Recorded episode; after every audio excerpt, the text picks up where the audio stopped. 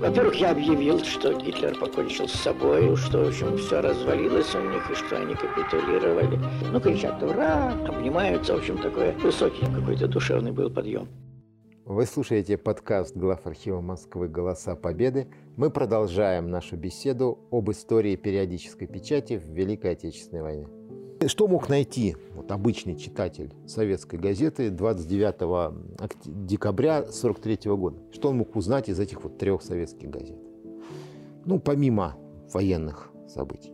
Э, он мог ознакомиться с материалами о проведении школьных каникул, о соревновании комсомольских молодежных бригад – известия, поскольку они были, не были связаны, скажем так, парти... скованы, скажем так, э, партийной дисциплиной, э, порадовали бы, порадовали бы его заметкой о столетнем юбилее театрального искусства на Урале, о лыжном марафоне в Архангельске – и, например, совершенно уникальным о том, что в Союзе писателей под, предво... под председательством Фадеева э, состоялось, э, состоялся торжественный вечер, посвященный 125-летию э, со дня выхода в свет поэмы «Времена года» Кристианиса Данилайтиса литовского, великочайшего литовского писателя XVIII века. Кроме этого, все газеты поместили информацию при том, кстати, интересно, афиши у всех были разные. Но все, информа... все газеты в обязательном порядке поместили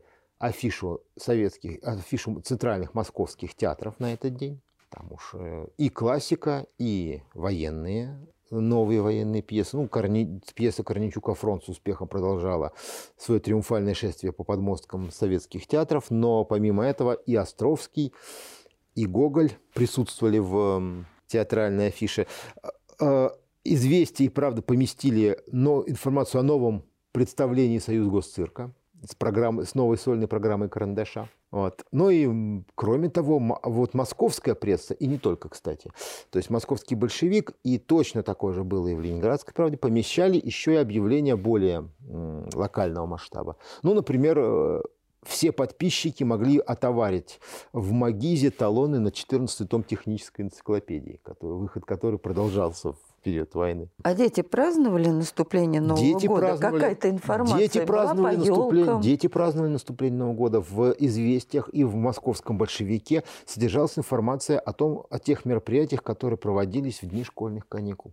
Притом в «Московском большевике», поскольку он имел более локальное значение, это, собственно говоря, информационный блок был дополнен еще и скажем так, указаниями на те мероприятия, которые дети могли посетить э, елки были? каникул. Да, я елки тоже. Во время Великой Отечественной войны елки в Москве проводились? Проводились, проводились. Вот три типичных э, номера газеты за один день. Центральные, центральная советская, центральная партийная и главная московская, скажем так. В период войны, э, что еще можно тут сказать, такого рода структура оставалась практически неизменная. То есть вот, вот эти вот основные блоки. Но в них могли включаться дополнительные материалы, направленные на повышение качества печати, скажем так. В период войны очень заботились о том, чтобы советские газетные работники работали с максимальной отдачей, с максимальной эффективностью.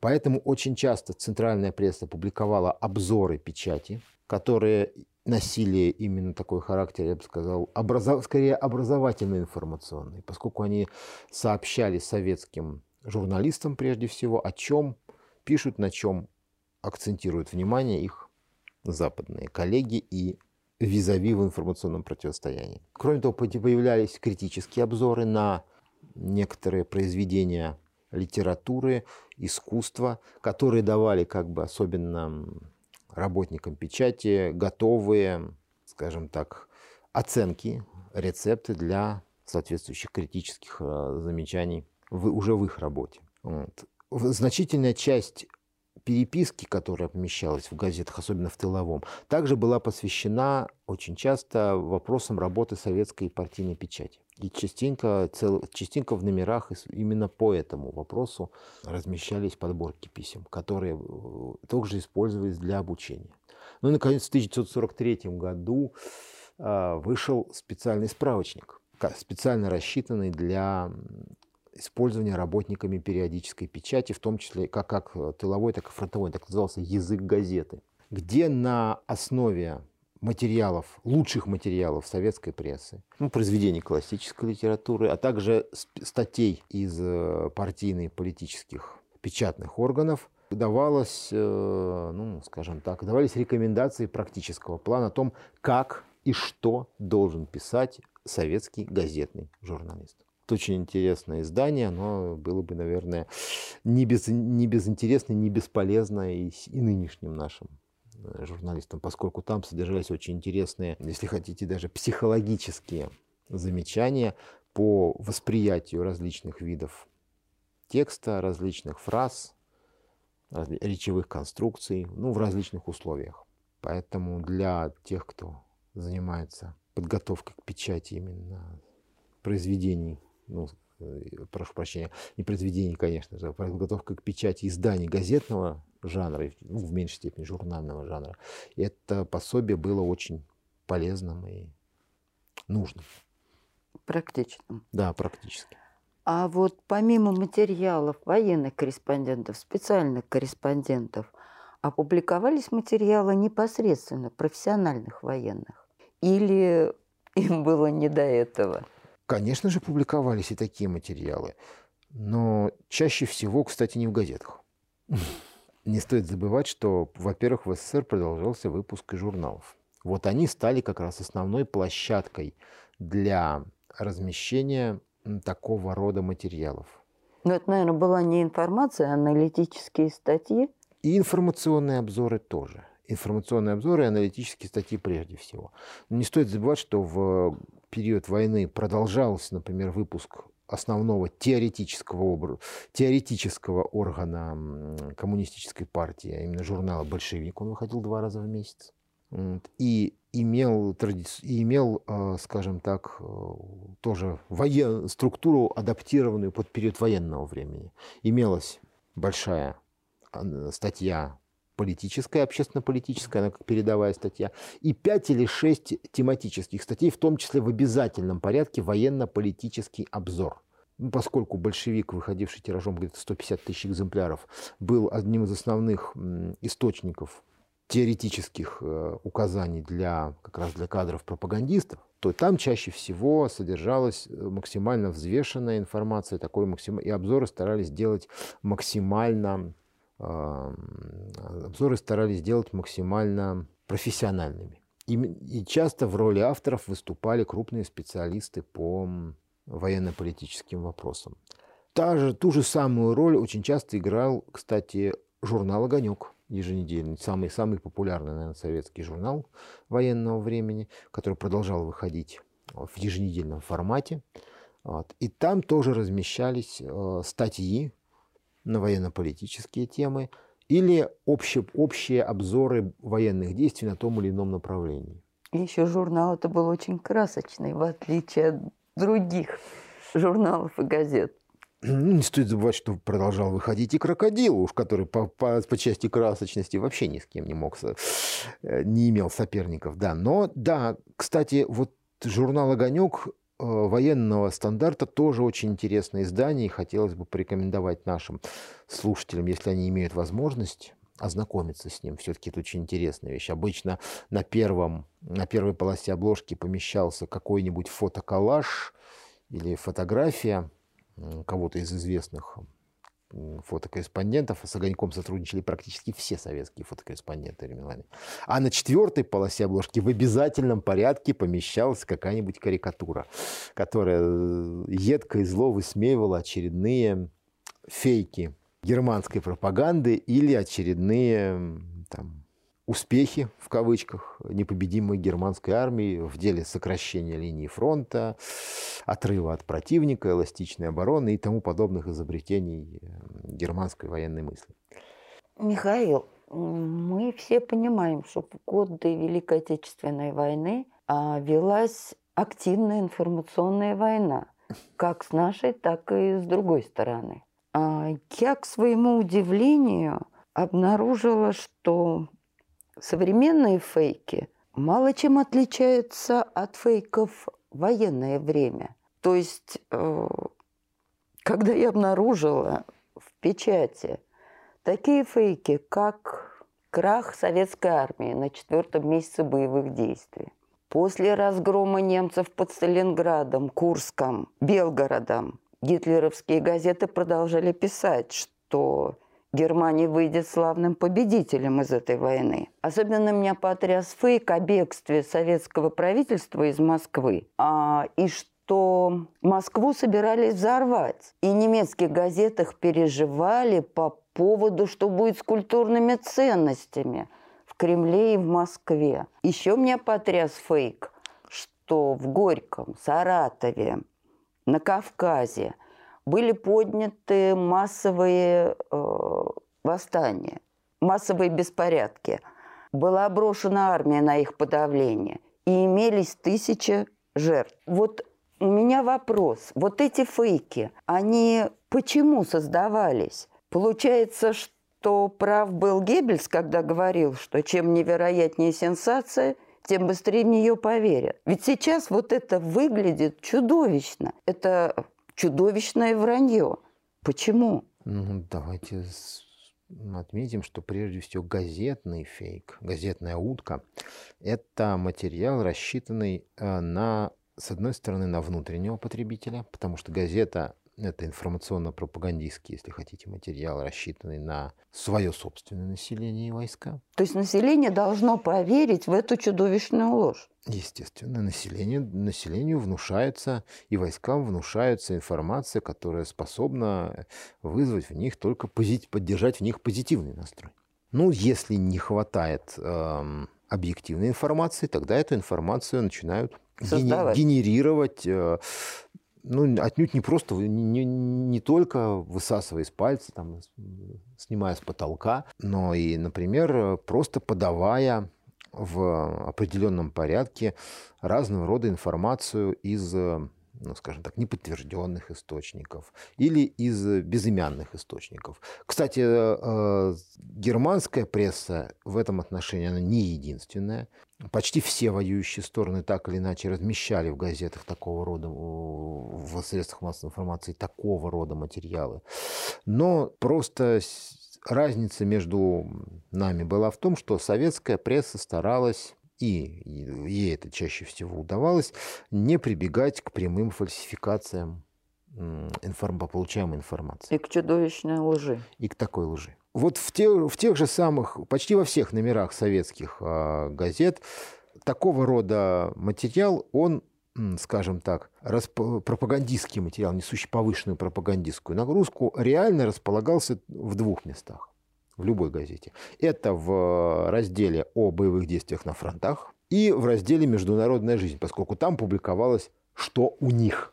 То есть реальные боевые действия, поражение, победа. Естественно, если э, речь идет о газетах, советских газетах первого периода войны, то там, кстати, если вы заметите, основная нагрузка в статьях и материалах второй полосы, то есть полосы, связанные с боевыми действиями, которые в это время шли отнюдь не всегда успешно для Красной Армии, была сделана на пропаганде беззаветного героизма и подвигов бойцов и командиров Красной Армии. То есть не акцентируя внимание на реальных итогах боевых действий, ну, потому что об этом говорил в сводке Совинформбюро на первой полосе. И так все знали, что наши войска в очередной раз оставили города после тяжелых продолжительных боев. Да? Тем не менее, а, вторая полоса газеты была призвана внушить читателям уверенность в том, что наши неудачи временные, что наши бойцы и командиры героически, беззаветно сражаются за Родину, и что такие люди просто не могут не победить. А на четвертой полосе, где у нас шел обзор международной жизни, мы, как правило, подбирали соответствующую информацию, ну, прежде всего нейтральной печати, поскольку корреспонденты нейтральных стран имели определенный доступ в, во враждебные страны, о трудностях, которые испытывало население, военная экономика и военно-политическое руководство стран вражеского блока.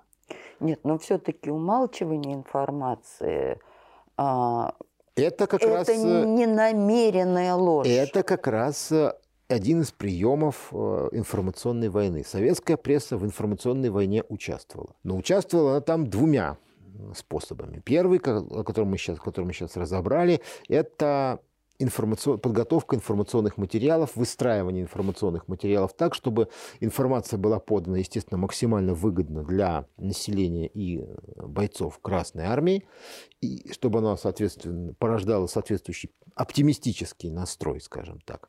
И информация о неуклонном нарастании сложностей, трудностей и проблем во вражеском лагере. Это стандартный прием, так, так делают, естественно, все.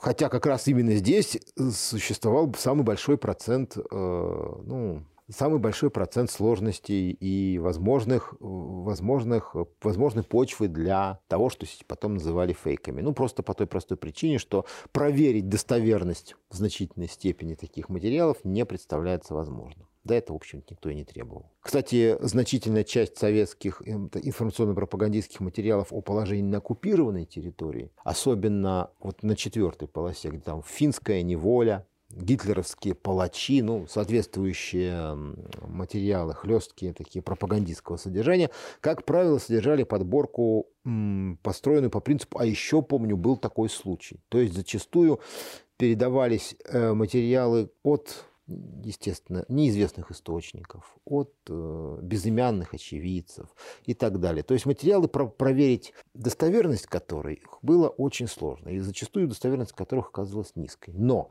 к чести советских именно средств массовой информации, как правило, даже в таких материалах вот такие добавленные, ну, скажем честно, для красного словца э, жуть и зверства, они со соседствовали с очень четко выверенной информацией на основе допросов военнопленных, на основе данных Государственной комиссии по установлению злодеяний немецко-фашистских захватчиков. То есть здесь в общем и целом документальная информационная основа советского, советской печати была на высоте. То есть до, прямого, до прямых фальсификаций и а, замалчивания там, или передергивания советская пресса так не опускалась. Ну, вот. есть... Единственный, кстати, еще один, а еще один вариант, это было разоблачение непосредственно измышлений враж, вражеских средств массовой информации.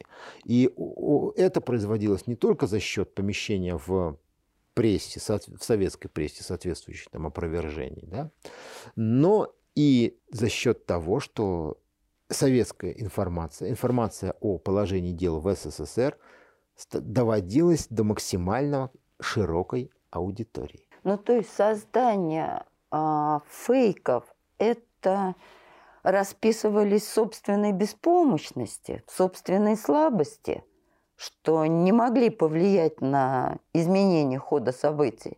Да, во многом это было именно так. Потому Недост... что даже у, у противников его пропаг... у противника его пропагандистов был просто дефицит позитивной информации. Им нечего было предъявлять своим читателям реального, поэтому появились эм, появлялись сообщения о там уже четыре, о четырехкратном уничтожении полного личного состава Красной Армии, о бегстве правительства, о в массовых восстаниях в тылу, они должны были, эти сообщения должны были по большому счету обнадежить своего читателя. Потому что не, не только у нас большие проблемы, не только нам так плохо, вот, у врага все еще хуже, вы только потерпите, и враг обязательно рассыплется. Не, ну чего стоит э, вот фейк, э, когда гитлеровские войска были окружены в Берлине, когда передавалась информация, что они наступают и скоро победят. Это делалось с какой целью? Поднять боевой дух? Конечно. Поднять боевой дух, сохранить возможность к сопротивлению, потому что окруженный гарнизон будет держаться и не будет помышлять о сдаче, если они все будут уверены, что им, им на выручку идут боевые, товарищи, что вот уже здесь есть свежие части, что еще не все потеряно.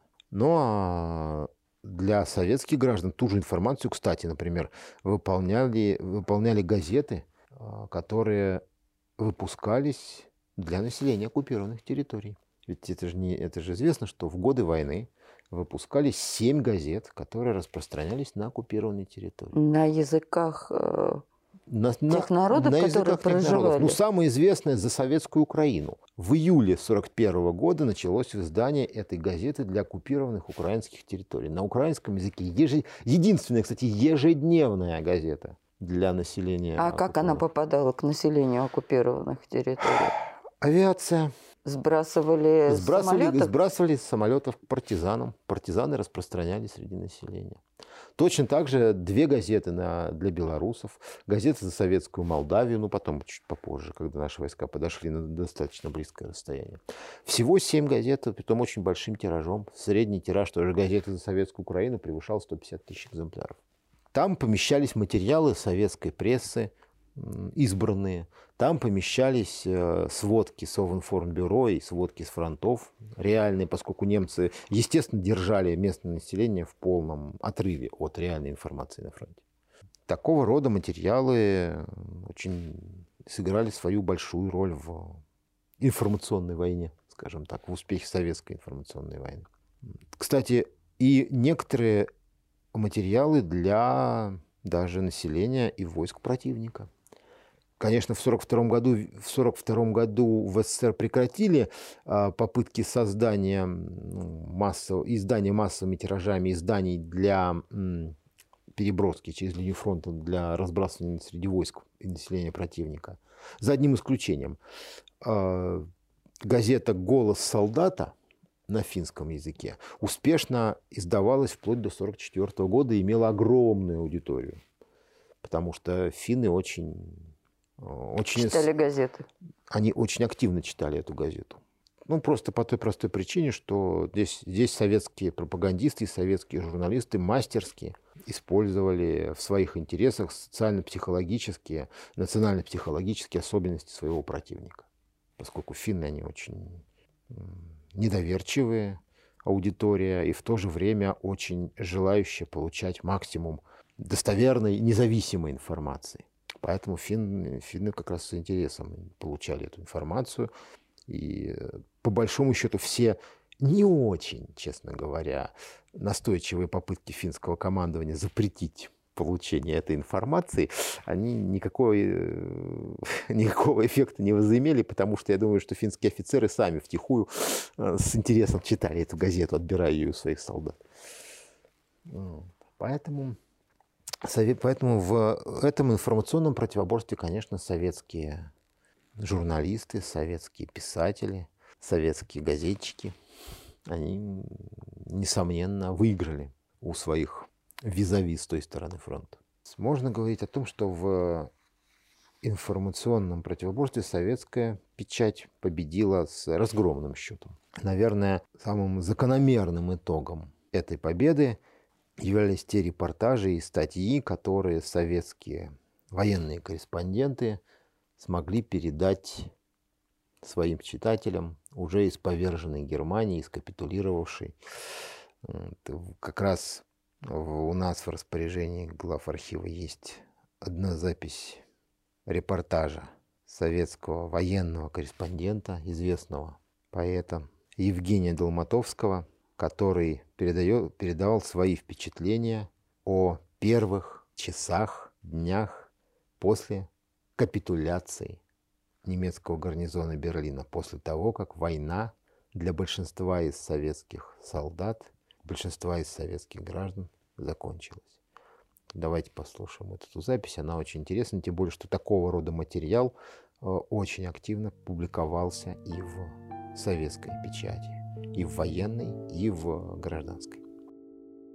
Наступило утро 2 мая. Уже по существу прекратился грохот в Берлине, хотя тишина еще не наступила. Я вышел с улицы Шуленбург-Ринг, посмотрел по карте, как можно пройти к центру Берлина, и пошел. Может быть, это было несколько легкомысленно, но вот эта тишина – отсутствие стрельбы как-то вот провоцировало тоже такое спокойное состояние, что я пошел. Так я прошел Бранденбургским воротам. Тут какой-то ко мне подошел лейтенант и говорит, скажите просто, что там случилось? Я говорю, я с переговора буду, я все знаю. Во-первых, я объявил, что Гитлер покончил с собой, что, в общем, все развалилось у них, и что они капитулировали.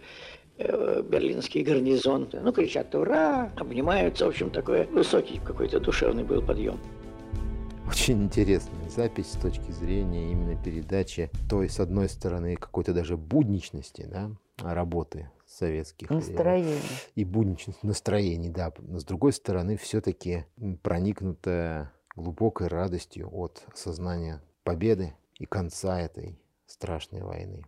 Война, конечно же, очень сильно ударила по всем сторонам жизни советских граждан, не стало исключением, не стали исключением работники советской печати, многие из которых погибли или были ранены.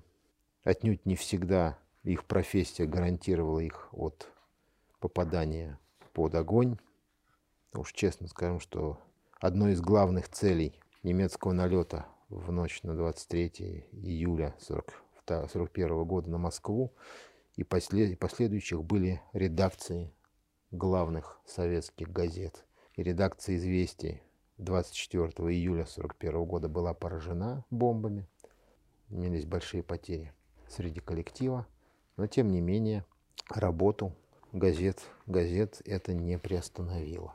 И что еще характерно, именно газеты, именно периоди... газетная полоса, именно периодическая печать в годы войны позволили совершенно по-новому раскрыться таланту многих деятелей советской литературы и признанных метров тех же самых Ильи Оренбурга, Алексея Толстого, которые обрели новый творческий заряд, новый творческий порыв, когда стали работать в режиме буквально нон-стоп, в, посылая свои материалы для публикации в газетах и журналах. И более молодых и менее, может быть, как это сейчас модно говорится, раскрученных деятелей литературы. литературы. Именно газетная полоса в период войны дала путевку в жизнь целому ряду замечательных произведений литературы, которые вошли в золотой фонд нашего искусства. Не стоит забывать, что именно на страницах газет были опубликованы и пьесы Корничука «Фронт», и очерки Леонова «Нашествие», и Симонов, публиковавший свою повесть «Русские люди», и многие стихотворения Ольги Бергольц, ты, можно сказать, этого летописца ленинградской блокады, голоса Ленинграда, тоже увидели свет впервые на полосах газетных статей. И здесь можно предложить нашим слушателям маленькую аудиозапись, ценная именно тем, что здесь сама Ольга Бергольц читает собственные строки из его стихотворений, которое впервые было опубликовано как раз в период уже Великой Отечественной войны и во многом стало известно благодаря периодическим изданиям. Ленинград в декабре, Ленинград в декабре. О, как ставинки стонут на темной заре, Как угрюмо твое ледяное жилье, Как врагами изранено тело твое. Ленинградец, мой спутник, мой испытанный друг, Нам декабрьские дни сентября тяжелей. Все равно не разнимем слабеющих рук. Мы это, и это должны одолеть. Мы можем сказать, что советская пресса справилась с поставленной задачей, причем не просто справилась, а блестяще справилась. Я имею в виду формирование высоких патриотических чувств, самая главная цель которой – победить, победить во что бы то ни стало, несмотря ни на что, победить. Да, можно сказать, что с этой задачей совет, работники советской печати справились на отлично. Сегодня мы заканчиваем нашу беседу. Мы рассмотрели лишь некоторые, конечно же, аспекты истории советской периодической печати в период Великой Отечественной войны. Желающим более подробно ознакомиться с, с этой темой, мы можем со своей стороны рекомендовать посетить телеграм-канал «Голоса Победы», где вас будет ждать ссылка на материалы виртуального музея «Москва с заботой об истории». На страницах, соответственно, этого музея в свое время было размещено очень большое количество материалов московской, прежде всего, прессы времен войны.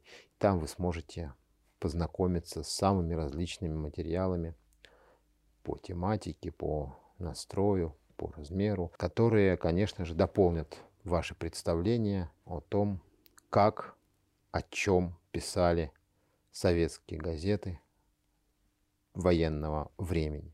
Тема нашего следующего обсуждения будет посвящена дате начала Московской битвы. В одной из наших прошлых встреч мы уже касались этой темы, но тогда в центре нашего внимания оказались, собственно говоря, военно-политические события, обзор, ход военных действий. В этот же раз мы хотели бы сосредоточиться на рассказе о том, как и чем жила сама Москва в период, когда под ее стенами разворачивалась эта битва, как москвичи своим трудом, своим героизмом, своей повседневной жизнью приближали нашу победу. Поэтому следующая наша тема – это Москва и москвичи в московской битве. Сейчас мы завершаем наш разговор. Я, Михаил Маруков, я, Татьяна Булавкина, говорим вам до свидания, до новых встреч. Всего вам доброго!